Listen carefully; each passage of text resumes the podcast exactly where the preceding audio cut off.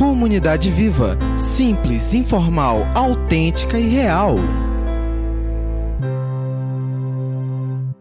Nós estamos numa, numa série de palestras, hoje é o terceiro domingo, que chamada GPS, justamente porque nós estamos buscando traçar novas rotas, né, novos trajetos entre onde estamos, que foi o primeiro domingo, onde queremos chegar, e domingo passado nós falamos a respeito de o lugar que queremos chegar envolve um referencial de Deus, mas envolve a tarefa que eu desempenho nessa missão que Deus tem, porque Ele já está lá no futuro. Então hoje nós vamos tratar justamente como eu saio do lugar onde eu estou, chego ali, mas nesse trajeto existem várias, várias coisas que acontecem. Nesse trajeto tem obstáculos, nesse trajeto tem distrações, nesse trajeto tem decepções, nesse trajeto tem traições, tudo de o lugar onde eu estou para o lugar onde eu quero chegar. Pedindo a Deus que nos prepare e abra os nossos ouvidos, porque uh, quando falamos de, dos, das coisas que falaremos hoje, há um potencial de frustração, de, eh, de talvez até desistência da caminhada. Quando a gente começa a falar de problemas que vamos enfrentar, não é se vamos enfrentar, é de problemas que vamos enfrentar. Uh, o potencial de nós colocarmos as armas no chão, as ferramentas também, é tipo 100%. Porque chega um momento que cansa e aí sente já começando, no início já falando, cara, eu tô aqui, eu quero chegar lá e para chegar lá vai ter todos esses problemas. Nós precisamos buscar o Senhor para que ele nos prepare para isso. Então, senhora comigo. Senhor, nós abriremos a tua palavra em alguns instantes e a nossa expectativa hoje é que tu fales tão claramente a nós. Que não que não haja qualquer dúvida do teu posicionamento com relação a nós. Porque nós queremos sim ser perseverantes e queremos ser resilientes Queremos ser aprovados por Ti no final das contas. Por isso nós te pedimos que Tu fales conosco de forma aberta hoje. E assim possamos nos preparar para aquilo que pode nos tirar a atenção no caminho que desejamos trilhar. Nós dependemos de Ti. Em nome de Jesus. Amém. Uh, abre aí sua Bíblia. Abre sua Bíblia aí em, em, Neemias. Neemias fica no Antigo Testamento. A gente, esse ano, resolveu abrir o Antigo Testamento um pouquinho, porque existem algumas narrativas no Antigo Testamento que nos auxiliam a entender a vida como ela é. Ah, não que no Novo Testamento não haja a vida como ela é, mas a, a vida descrita no Antigo Testamento, uh, do, tanto dos patriarcas quanto do próprio povo de Israel, é uma vida bem assim, tipo Game of Thrones, sabe? Bem uh, vida grotesca, real, com cheiros de verdade, com conflitos de verdade. Uh, e, e, e isso talvez seja uma das características mais loucas, positivamente loucas da Bíblia. A maioria dos livros religiosos, a maioria, a maioria dos livros sagrados pinta os seus heróis com um ar meio que uh, divino, digamos assim. Aí a gente olha para Moisés e a gente vê um cara de carne e osso que, de tanta raiva, ele chega a matar um egípcio. A gente vê um Abraão covarde que entrega sua própria esposa porque não quer ser detonado pelo rei daquela, daquele lugar.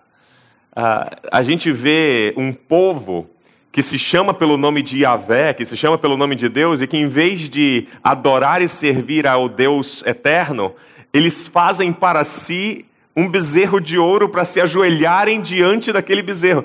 Está notando a realidade grotesca do Antigo Testamento da Bíblia? Isso é maravilhoso. Se você acha que só tem no Netflix coisa interessante, começa a ler a Bíblia, mas faz um trato comigo hoje. Não sei se você já começou a ler a Bíblia esse ano, mas tenta ler a Bíblia esse ano com outros olhos. Porque normalmente o nosso ritual de ler a Bíblia é, hum, é, hoje eu tenho que ler a Bíblia de novo. Tá bom. A gente senta e, Senhor, fala comigo. A gente abre o texto. Aí começa a ler, chato, aquele negócio. Aí quando a gente pensa, galera, vamos assistir uma nova série no Netflix, bora, bora, bora, senta lá.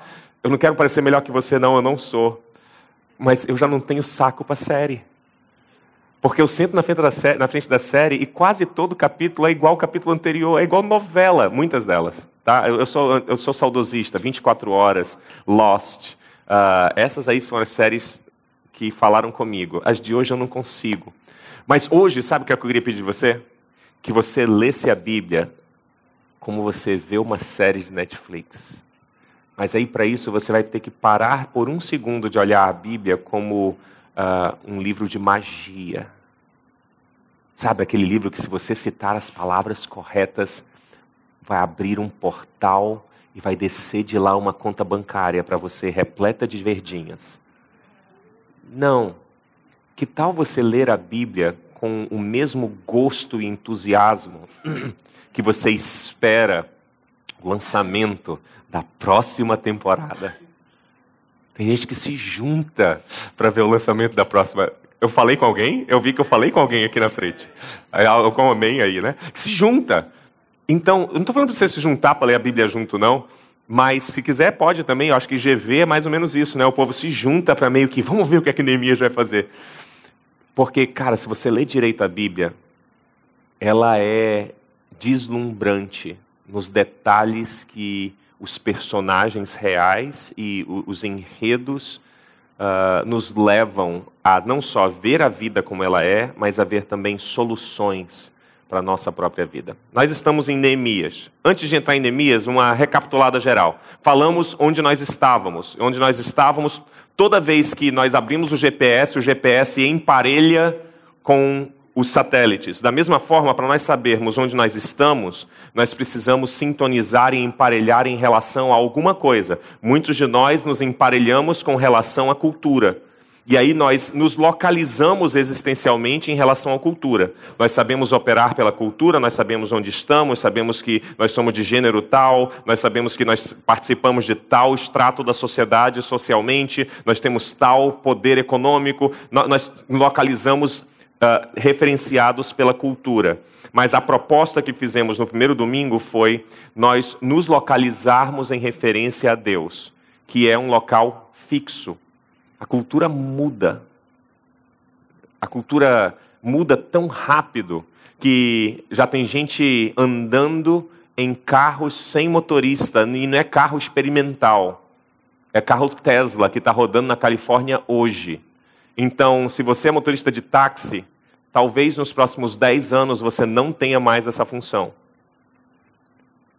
Se você se referenciar pelo seu local econômico, talvez você não consiga passar dos próximos 10 anos. Porque talvez você dê um tiro na cabeça, porque você não vai ter o um emprego. Agora, se você se referenciar por algo que é estável e eterno, você tem chance de saber onde você está, mesmo quando as circunstâncias estão completamente caóticas, porque o seu referencial não está no caos, o seu referencial está fora. No outro domingo, no domingo semana passada, no domingo anterior, nós uh, falamos a respeito de onde você deseja chegar. Porque muitas vezes sabemos muito bem onde estamos, mas cantamos ali como os Skank, né? Vou deixar a vida me levar para onde ela quiser. Uh, e, e desculpa, mas isso é uma posição boba. Porque você deixar a vida te levar onde ela quiser, você vai acabar a sua vida num lugar que você não escolheu. E novamente, em vez de deixar as coisas levarem você para onde as coisas ou os astros ou as pessoas ou a cultura quer levar você, que tal você ter um alvo estável? Um alvo que Deus já esteja lá, porque Deus tem uma missão. Deus tem um propósito. Isso está exposto nas Escrituras de capa a capa. Ele tem um propósito claro. Portanto, a proposta é: em vez de você ficar simplesmente sendo levado por ondas, que tal você estabelecer uma rota do lugar onde você está para um local onde a missão de Deus está e você terá tarefas a desempenhar nessa missão. Esse é um local em que você pode estar. Hoje, nós vamos falar um pouquinho a respeito dos cuidados que nós precisamos ter, porque o trajeto entre onde estamos para onde queremos chegar é um trajeto um tanto quanto pedregoso com buracos potenciais. E é fácil se distrair na vida. Quantos são idosos o bastante para lembrar de Pinóquio? Eu estou com vocês. Eu digo idosos porque quando Pinóquio foi lançado, a maioria de vocês não estava nascido ainda. Né? Mas, graças a Deus pelas gravações, e nós podemos assistir Pinóquio hoje em dia no próprio YouTube. Né? Mas está na hora já da, da, Disney fazer uma nova versão de Pinóquio, eu acho. Né? As nossas crianças não sabem. Eu acho que os meus filhos nunca assistiram Pinóquio. Os seus já assistiram? Não, Pinóquio, Pinóquio, a versão, versão raiz, Nutella de, de. Não, é a versão raiz. Pinóquio, aquele que era o desenho animado com Gepeto e tal. Vocês lembram o enredo de Pinóquio? O enredo de Pinóquio é interessante, porque é um garoto de uma marionete que é criado por um, um, cara que tinha muito desejo de ter um filho. Aí chega uma fadinha e tal, faz aquele, aquele boneco se tornar vivo. Lembram? Beleza, eu vou, eu vou, eu vou dar um, um, um, fast forward aqui, eu vou correr para frente e eu vou chegar num local em que esse garoto já é um garoto, ele já tem uma voz da consciência, ele chuta a bunda do, da consciência dele, aquele grilozinho. Lembra do nome do grilo? Grilo falante em português, é grilo falante em português, tá bom. Uh, grilo falante, e ele decide seguir a ermo. E ele acaba ouvindo alguns chamados. Lembra do chamado do cara lá com um charutão? Uma raposona, eu acho. E uh, chama para um local que seria muito legal, seria top, mas você não precisa estudar, você precisa fazer o que quiser. Estão comigo ainda? E ele vai. Quando ele chega lá, ele ia para a escola, mas ele chega nesse lugar em que não precisa estudar. Ele começa primeiro a ter todos os prazeres e interessante, os filmes anteriores, eles não eram é, tão assim censurados, então é fumo, é bebida e para criança. E você, pô, o povo de 1940, no, 1950 não pensava nessas coisas? Ele começa então a ficar ébrio com todas essas coisas, a, a, a mergulhar nos prazeres da vida. E aí de repente começa a nascer uma orelha o focinho dele começa a alongar, sai um rabo e ele começa a se tornar um burro. Vocês nunca assistiram essa parte? E aí, depois que ele começa a se tornar um burro, ele começa a ser escravizado. Cara, essa é a ilustração perfeita para vou deixar a vida me levar para onde ela quiser. Porque o final das contas, quando você chega lá, é Pinóquio todo. Mas a razão pela qual eu uso essa ilustração para nós começarmos hoje é para nós imaginarmos como é perigoso nós nos distrairmos daquilo que era o nosso propósito inicial. No primeiro dia da série, você pensou onde você estava, no segundo onde você queria chegar. E talvez você esteja pensando em todo janeiro, enquanto você arruma as coisas, pensa em arrumar a empresa, em arrumar onde você trabalha, em arrumar-se academicamente, estudando, em arrumar os seus relacionamentos. Talvez você tenha começado a ter algumas DRs com a sua esposa, com o seu parceiro, uh, com, com o seu namorado ou namorada. Uh, e, e, e talvez você esteja chegando no momento de eu sei onde eu quero chegar. Vamos, Vamos fazer esse negócio dar certo esse ano? Vamos fazer o nosso casamento ser outra coisa? Vamos fazer a nossa família? Meu amor, as nossas crianças estão começando a ter uns comportamentos. E aí vocês tiveram aquela conversa, talvez até por causa do que você tem ouvido por aqui, e vocês decidiram onde vocês querem chegar, no final das contas, com a família. E o menino não muda. Ele não muda de um dia para o outro. Um dia depois que você estabeleceu com seu filho adolescente que as relações seriam diferentes, ele faz a mesma coisa. E aí, todo aquele propósito que você tinha de chegar lá, e só você sabe onde é lá, água abaixo. Aí começa a nascer orelha, rabo, focinho, e você começa a ser escravizado por aquele lugar que você sempre esteve e que você não quer mais estar. É mais ou menos por aí que a história de Neemias vai hoje. Abre lá no capítulo 4 de Neemias. O texto é relativamente longo, mas não se preocupa. Game of Thrones. Beleza? tenta, tenta ver as intrigas no meio disso aqui. Tá? Tenta ver o sangue. Né? Tenta ver as armaduras ou a falta delas. Porque às vezes a gente lê assim, como se a gente estivesse lendo eh, século 21. Não, cara. Isso aqui é antes de Game of Thrones. Isso aqui é antes do primeiro inverno. E eles estão construindo a muralha. Tá comigo? Eu estou falando sério, é porque a gente lê a Bíblia em preto e branco. Eu quero que você leia em 3D. Para de ler a Bíblia em preto e branco. Olha como ele diz aqui. Neemias, capítulo 4, verso 1. Quando Sambalate, esse é o nome de um general, tá? Quando Sambalate soube que estávamos reconstruindo o muro, lembra que Neemias estava construindo o muro porque ele pediu do rei sabia exatamente onde ele estava, onde o povo estava, chorou pra caramba, e depois, quando o rei deu a oportunidade, depois de quatro meses, vai lá e constrói. Ele foi para Jerusalém, então ele já está em Jerusalém, ele já checou todo o muro. Lembra da semana passada? Ele já deu uma olhada no muro, desafiou a galera que estava lá com ele, os judeus que estavam com ele, os hebreus, e falaram: Vamos construir. É essa a vontade de Deus, nós sabemos onde queremos chegar. Nós vamos construir os muros, vamos reconstruir a cidade de Jerusalém, porque a vontade de Deus, a missão de Deus é reconstruir o seu povo. Estão comigo? Show! Quando Sambalate soube que estávamos reconstruindo o muro, ficou furioso, faz. Igreja pode ser legal, sabia? É. Ficou furioso, ridicularizou os judeus e, na presença dos seus compatriotas e dos poderosos de Samaria, disse: O que aqueles frágeis judeus estão fazendo? Será que vão restaurar o seu muro? Irão oferecer sacrifícios? Irão terminar a obra num só dia? Será que vão conseguir ressuscitar pedras de construção daqueles montes de entulho e de pedras queimadas? Esse silêncio foi provavelmente o silêncio que os judeus fizeram. Se tremendo, se tremendo não, é aquela outra palavra que começa com C. Se tremendo de medo.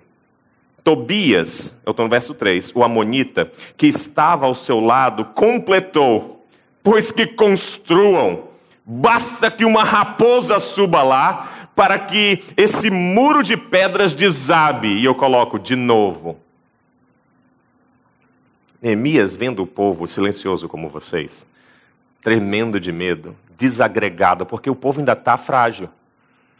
Eles começaram a construir o muro.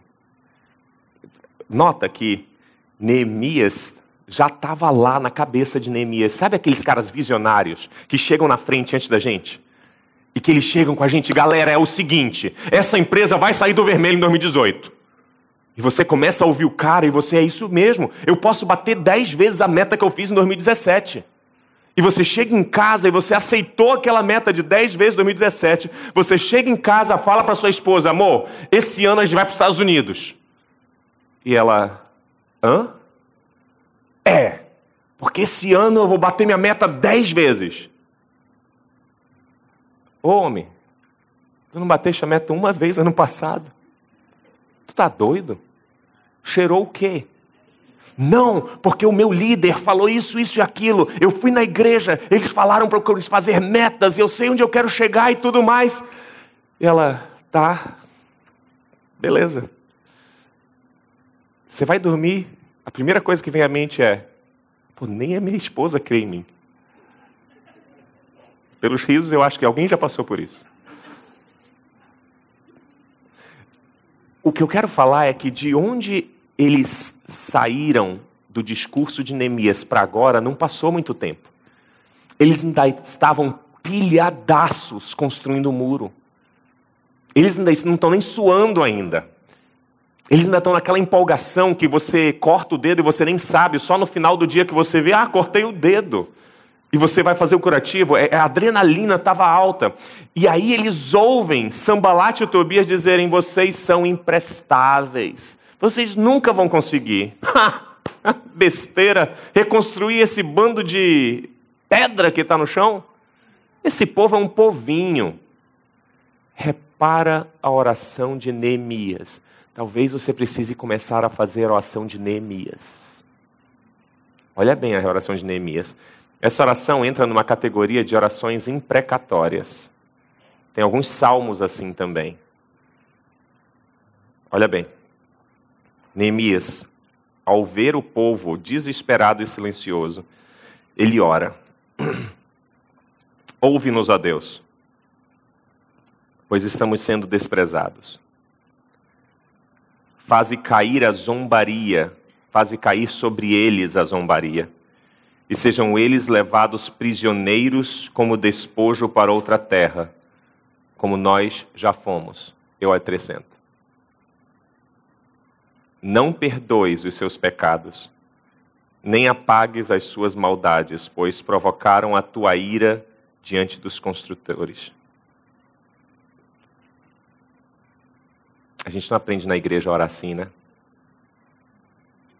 Porque realmente nós ouvimos de Jesus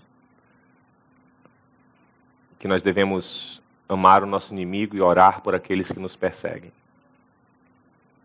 Sabe como eu posso entender Neemias nessa oração? Ele tinha plena, irrestrita, total consciência e certeza e confiança de onde Deus estava. Ele sabia do propósito de Deus de reconstruir o seu povo. Ele conhecia os profetas, ele sabia do que o povo tinha passado no exílio, tanto na Babilônia quanto na Pérsia, e ele sabia o propósito de Deus em reconstruir esse povo. E aí ele começa a fazer a sua tarefa nessa missão. Você está comigo? Está me entendendo? Neemias começa a cumprir a sua tarefa, levar o povo a construir o muro, muro na missão de reconstruir o povo, não o muro. E aí se levantam dois para dizer: o que Deus te mandou fazer é uma besteira, vocês nunca vão conseguir. Você entende agora a oração de Neemias? A oração de Neemias não vem de um coração de, ah, não gostei do que ele falou, que Deus pese a mão sobre você. Não, não, não, não, não. Note, você consegue notar a oração de Neemias? A oração de Neemias diante do povo é: Senhor, que as calúnias e palavras que eles estão falando agora recaiam sobre eles. Ele está falando diante do povo. Um povo que está se tremendo, porque não, olha, eles estão falando, a gente não vai conseguir. Ele está falando, a gente vai conseguir sim. Sabe por quê? Senhor, nós cremos em Ti de tal forma que sabemos onde Tu estás e onde Tu queres que estejamos. Então, que as calúnias e palavras deles recaiam sobre eles e que eles vivam o que nós vivemos que eles passem por um período de exílio. E da mesma forma que tu não perdoastes momentaneamente o nosso pecado, que eles também não sejam perdoados e eles possam sentir que o Senhor é Deus. Hoje em dia o mundo é muito Nutella, sabia? O mundo é muito açucarado. A gente não trata as coisas com a realidade necessária. A gente olha para o nosso casamento indo para o Beleléu e a gente propõe uma viagem de lua de mel de dois dias para a gente se ficar juntinho de novo. Mas a gente nunca trata das coisas que estão nos desagregando e nos tirando do lugar onde queremos estar. A gente só cria vários momentos gostosos. Com os nossos filhos, a gente também não ousa disciplinar. Porque nós precisamos ter momentos gostosos. Muitas vezes, quando enfrentamos dificuldades nossas, que a Bíblia chama de pecado, é pecado até falar sobre isso hoje em dia. Mas que a Bíblia chama de pecado, de erro, de iniquidade, de concupiscência, tudo palavrão, mau desejo que está em nós, normalmente é: não, não, cara, Deus é um Deus de amor, de graça e de misericórdia. E é. Mas Deus tem um lugar que Ele quer que você esteja. E não adianta nós ficarmos colocando açúcar de confeiteiro em cima se o bolo é cancerígeno. A oração de Neemias é uma oração voraz, dura, incisiva. É uma oração de quem sabe onde quer chegar, porque ele sabe que Deus já está lá. A história continua. Eu vou acelerar um pouquinho mais, senão a gente não vai sair daqui hoje. Nesse meio tempo, fomos reconstruir o muro, até que em toda a sua extensão chegamos à metade da sua altura, pois o povo estava totalmente dedicado ao trabalho. Parece que eles conseguiram retomar. Quando, porém, Sambalate e Tobias, os árabes, os amonitas e os homens de Asdod souberam que os, os reparos nos muros de Jerusalém tinham avançado e que as brechas estavam sendo fechadas, ficaram furiosos. Volta comigo. Todos juntos planejaram atacar Jerusalém e causar confusão. Mas nós oramos ao nosso Deus e colocamos guardas de dia e de noite para proteger-nos deles. Guarda isso aí. Enquanto isso, o povo de Judá começou a dizer: os trabalhadores já não têm mais forças e ainda não, há muito entulho. Por nós mesmos nunca conseguiremos reconstruir o muro. E os nossos inimigos diziam: antes que descubram qualquer coisa ou nos vejam, estaremos bem ali no meio deles. Vamos matá-los e acabar com o trabalho deles. Os judeus que moravam perto deles dez vezes nos preveniram: para onde quer que vocês se virarem, saibam que seremos atacados de todos os lados. Por isso posicionei alguns do povo atrás dos pontos mais baixos do muro, nos certos lugares abertos, divididos por famílias armados de espada, lanças e arcos. Fiz uma rápida inspeção e mediante e imediatamente disse aos nobres, aos oficiais ao restante do povo: não tenham medo deles. Lembrem-se de que o Senhor é grande e temível e lutem por seus irmãos, por seus filhos e por suas filhas, por suas mulheres e por suas casas. Quando os nossos inimigos descobriram que sabíamos de tudo o que Deus tinha frustrado e que Deus tinha frustrado a sua trama, todos nós voltamos para o muro, cada um para o seu trabalho. Daquele dia em diante, enquanto a metade dos meus homens fazia o trabalho, a outra metade permanecia armada de lanças, escudos, arcos e couraças. Os oficiais davam apoio a todo o povo de Judá, que estava construindo o muro. Aqueles que transportavam o material faziam um trabalho com uma das mãos e com a outra seguravam a arma. Pinta a cena. E cada um dos construtores trazia na cintura uma espada enquanto trabalhava, e comigo ficava um homem pronto para tocar a trombeta. Então eu disse aos nobres, aos oficiais e ao restante do povo: A obra é grande e extensa, e estamos separados, distantes uns dos outros ao longo do muro do lugar de onde ouvirem o som da trombeta, juntem-se a nós ali. Nosso Deus lutará por nós. Dessa maneira prosseguiremos um trabalho, prosseguiremos o trabalho com metade dos homens empunhando espadas desde o raiar da alvorada até o cair da tarde. Naquela ocasião, eu também disse ao povo: cada um de vocês e o seu ajudante deve ficar à noite em Jerusalém, para que possam servir de guarda e à noite servir de guarda à noite e trabalhar durante o dia. Eu, os meus irmãos e os meus homens de confiança, os guardas que estavam comigo, nem tirávamos a roupa, e cada um permanecia de arma na mão. Não parece a mesma história lá no murão, na muralha, esperando o inverno? Estão prontos para a batalha. Por quê? Porque eles sabem onde eles querem chegar. Eles têm plena certeza do que está acontecendo. Neemias e o povo de Judá enfrentaram oposição, obstáculos e distrações. Você consegue ver na história que o povo de Israel vivia uma vida real, igual a minha e a sua? Tirando e colocando guardadas as devidas proporções, eles eram gente como a gente. Tinham medo, se frustravam, eles ouviam fofoca e besteira. eles olhavam para o buraco e pensavam: Isso é profundo demais, eu vou me ferrar se eu pular. E a realidade da vida deles fazia com que eles estivessem sempre a um passo da, da verdade de que eles enfrentariam dificuldades. Olha para mim, em 2018 você vai enfrentar dificuldades às vezes impossíveis de serem transpostas. Você já enfrentou em 2017 ou 2016? A questão é o que você vai fazer quando você enfrentar essas dificuldades. Quando eu tinha 16 anos, eu vim para Manaus para rever a Alessandra. Eu fui embora com 15, a gente tentava namorar à distância. Naquela época não tinha tanto e-mail, estava iniciando o e-mail, 92, 93. A Alessandra nunca gostou muito dessas coisas eletrônicas, então era muito difícil falar com ela. Eu vim para Manaus. O meu pai pagou uma passagem, me mandei para Manaus. Eu ia ficar na casa de um amigo meu, grande amigo, que hoje mora no sul do Brasil, chamado Eliel. E o Eliel tinha acabado de tirar a carteira, tinha 18, 19 anos. Ele já dirigia há muito tempo, mas agora ele dirigia oficialmente. Sabe o perigo disso, né?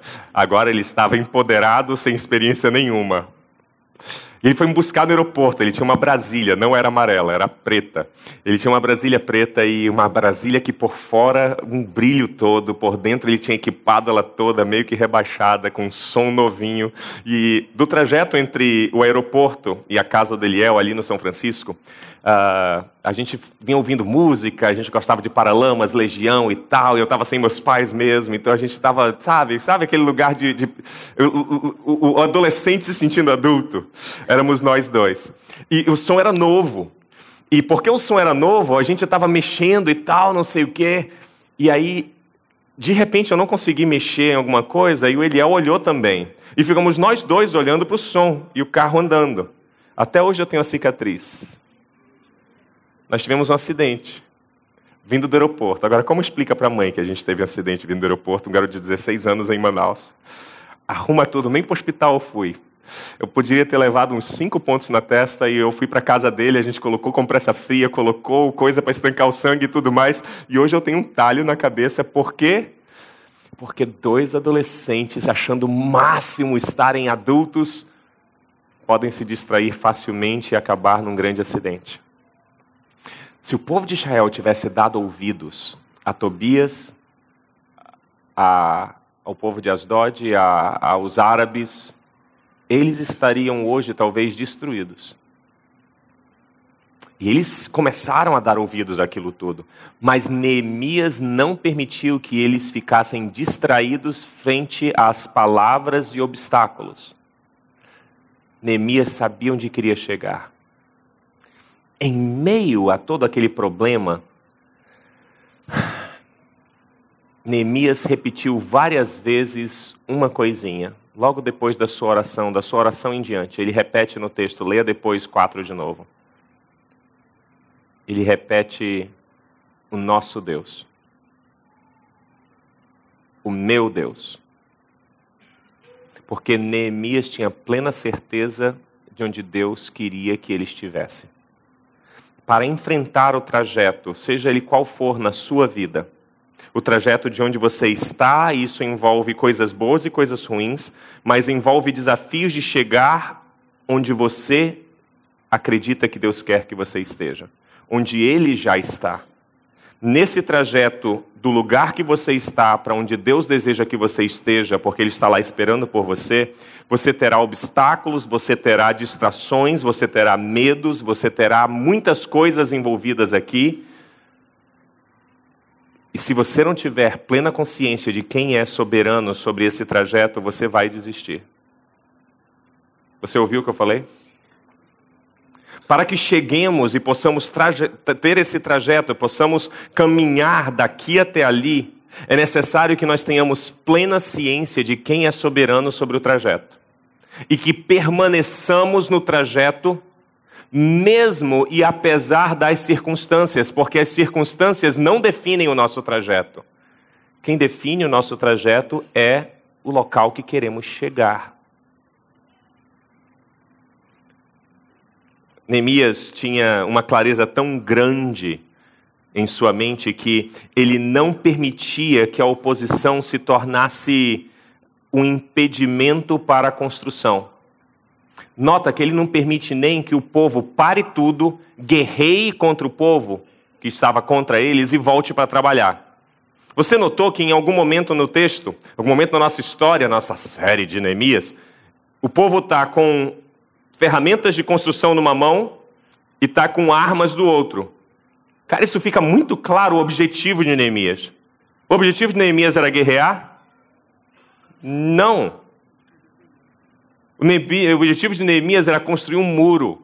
Ele não ia largar as ferramentas para guerrear. Ele construiria até ter problema. Aí, na hora que ele, teria o, que ele tivesse o problema, ele iria fazer o que precisava fazer. Isso envolveria matar algumas pessoas. E ele voltaria para trabalhar. Ele, em vez de pegar todos os homens e falar, homens, deixem as mulheres e as crianças e vamos detonar com essa galera. Não, não, não, não. Isso seria distração. O objetivo não é detonar os árabes, não é guerrear contra Tobias e o seu, o seu, o seu, os seus guerreiros, não. Qual o objetivo? Construir o um muro. Então ele se prepara. Planejamento e preparo é importante para a caminhada. Saber o itinerário claro é importante para a caminhada. Ele se prepara. Ele sabia das dificuldades que estavam chegando para ele. Ele se prepara para enfrentar as dificuldades. Primeiro, ele se prepara com Deus, ele ora. Ele ora consciente de quem é soberano. Depois, ele se prepara como pessoa, pronto para a batalha. E então ele volta para o trabalho. Só por causa do preparo, só por causa daquilo que estava claro para as pessoas dele com Deus e dele com seu povo, o povo não ataca. Então ele diminui a oposição, não permitindo que ele fique distraído. Você me entendeu? Neemias diminui a oposição e os obstáculos, porque ele não se permite ser distraído. Deixa eu perguntar uma coisa para você. Quais são as suas distrações? Do lugar onde você está para o lugar onde você deseja chegar. Para Neemias é era claro: povo desagregado, muro e povo reconstruído. Aqui, as distrações que nós lemos. Quais são as suas? Em 2018. Quais são as suas para o seu propósito, para o seu alvo? E tantos alvos, o alvo é seu, mas quais são as suas potenciais distrações? Ou obstáculos? São palavras de algumas pessoas, são talvez alguns costumes seus. Talvez sejam pecados tão arraigados a você que você já tem aqueles como seus pecados íntimos. Quais são os seus obstáculos e distrações? Para um pouquinho e pensa.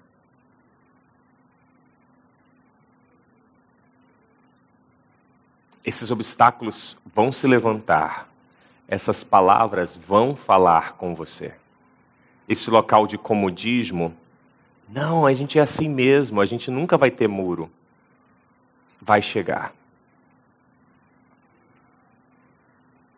A minha pergunta é: qual é o seu obstáculo e quais são as suas distrações? Porque no momento que esses obstáculos e distrações aparecerem, você precisará ter plena ciência, convicção, fé, confiança de quem estabeleceu o seu alvo. Se o alvo for só seu, você estará restrito à sua confiança em você mesmo.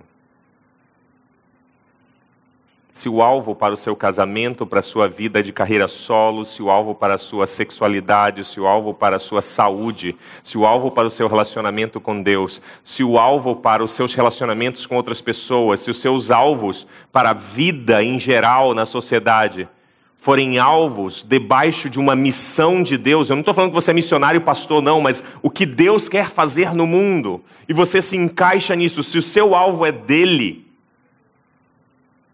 Cara, começa a orar a oração de Neemias. E começa a dizer: Senhor, eu quero chegar onde tu queres que eu chegue. Eu conto contigo e só contigo. E eu vou até o final. Mostra isso para esses caras. Talvez você diga, Winston, isso não é o perfil da CV, você está sendo muito audacioso. Daqui a pouco você vai começar a dizer que você está profetizando no futuro. Por que não? Talvez você não esteja me entendendo. A única forma de nós termos plena certeza do futuro é se esse futuro for o futuro onde Deus já está. Porque, como Ele é o Senhor do tempo, você ouviu o que a gente cantou no início de tudo? Seu tempo, seu jeito, seu reino, se Ele é o Senhor de todas as coisas e Ele já está lá, e eu sei que o meu propósito é estar na minha tarefa lá, na minha tarefa como pai, como cidadão, como solteiro ou casado, como marido, como esposa, como estudante, como agente do reino de Deus, todos os chapéus que nós colocamos. Se nós temos plena ciência que o nosso objetivo é estar lá, cabe nós sermos audaciosos, inclusive dizermos: eu chegarei lá porque eu sei que aquela é a vontade de Deus, mesmo que o trajeto seja um trajeto de deserto e de dificuldade. Porque enquanto eu estiver no trajeto e na dificuldade, deserto e dificuldade, eu sei quem estará comigo. Porque eu sei que aquele que disse que era para chegar lá,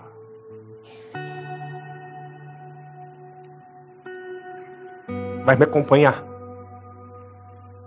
Mesmo quando for um trajeto intragável, mesmo quando tudo ao meu redor me trouxer medo, mesmo quando alguém me ameace, mesmo quando as circunstâncias caiam ao meu redor e eu veja, eu estou sozinho, está todo mundo com medo, só estou eu. Ou talvez no seu casamento você diga: o meu cônjuge já desistiu, só estou eu.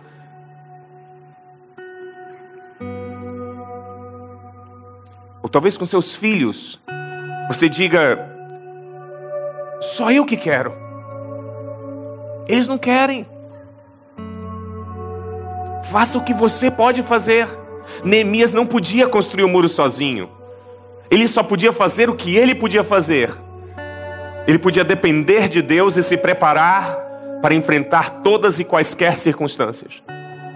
E foi exatamente isso que ele fez com plena convicção, confiança, fé em Deus, ele continuou construindo, mesmo que tivesse que se preparar para as diversidades que viriam. Ele continuou a construir, ele não permitiu desviar o olhar. Ele tinha um objetivo muito claro: construir um muro, porque a missão de Deus era reconstruir um povo. Ele não permitiria que ninguém o desviasse do seu propósito porque ele tinha plena confiança em Deus. Porque ele sabia que o propósito dele era um propósito de Deus. Eu não estou dizendo aqui para você buscar propósitos e dizer, Deus, esse aqui é o meu propósito, abençoa. Que tal em 2018 você fazer o inverso? Que tal você colocar uma tábula rasa, zerar a conta, chegar com Deus e dizer, eu já tentei tanto.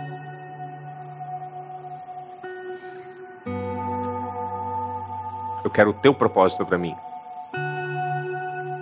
Quero saber onde tu estás. E aí, em, pedindo dele onde tu estás, busque onde ele está.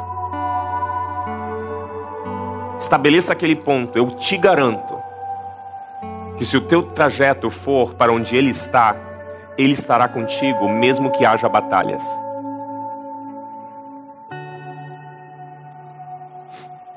O livro de Hebreus, capítulo 12, fala algo mais ou menos assim. Portanto, também nós, uma vez que estamos rodeados por tão grande nuvem de testemunhas, Neemias é uma dessas testemunhas, Abraão é outro, Moisés, Jacó, chamado de Israel, e tantas outras testemunhas. Estamos rodeados por tantas pessoas que já caminharam esse mesmo trajeto trajeto de deserto, de dificuldades, de oposição. Portanto, livremos-nos de tudo que nos atrapalha.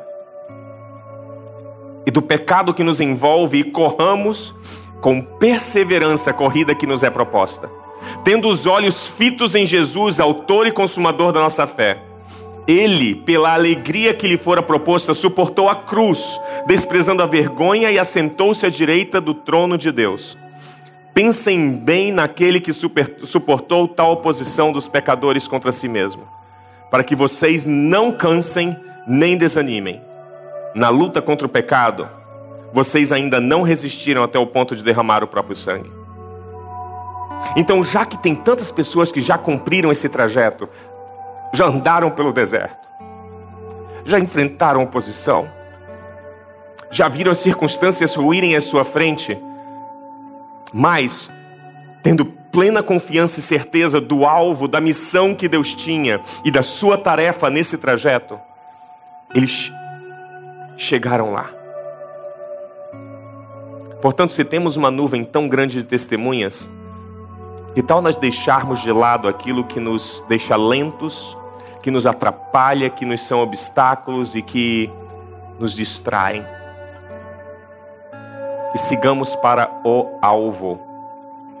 Jesus Cristo, autor e consumador da nossa fé. Ele está aqui, autor, e está lá, consumador. Ele está no início e na chegada.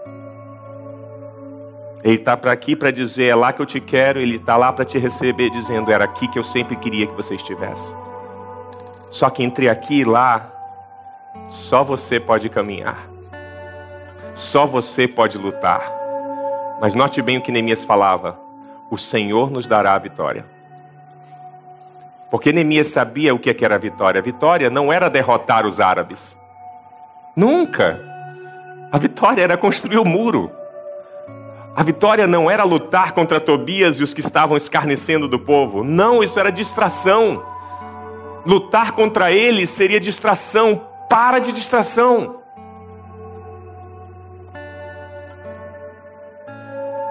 A vitória para o povo de Israel naquele momento, para o povo de Judá, era construir o muro e ser restaurado e voltar a servir a Deus onde eles criam que era o lugar onde Deus os abençoava na terra prometida.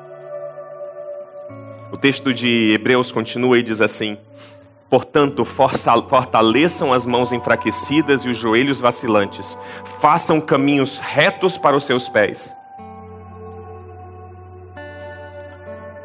para que o manco não se desvie, antes seja curado.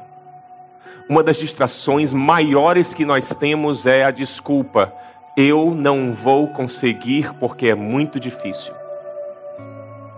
Todos nós já falamos isso algum dia na nossa vida. E tratando de alvos de Deus, bem-vindo ao clube. Vai ser difícil.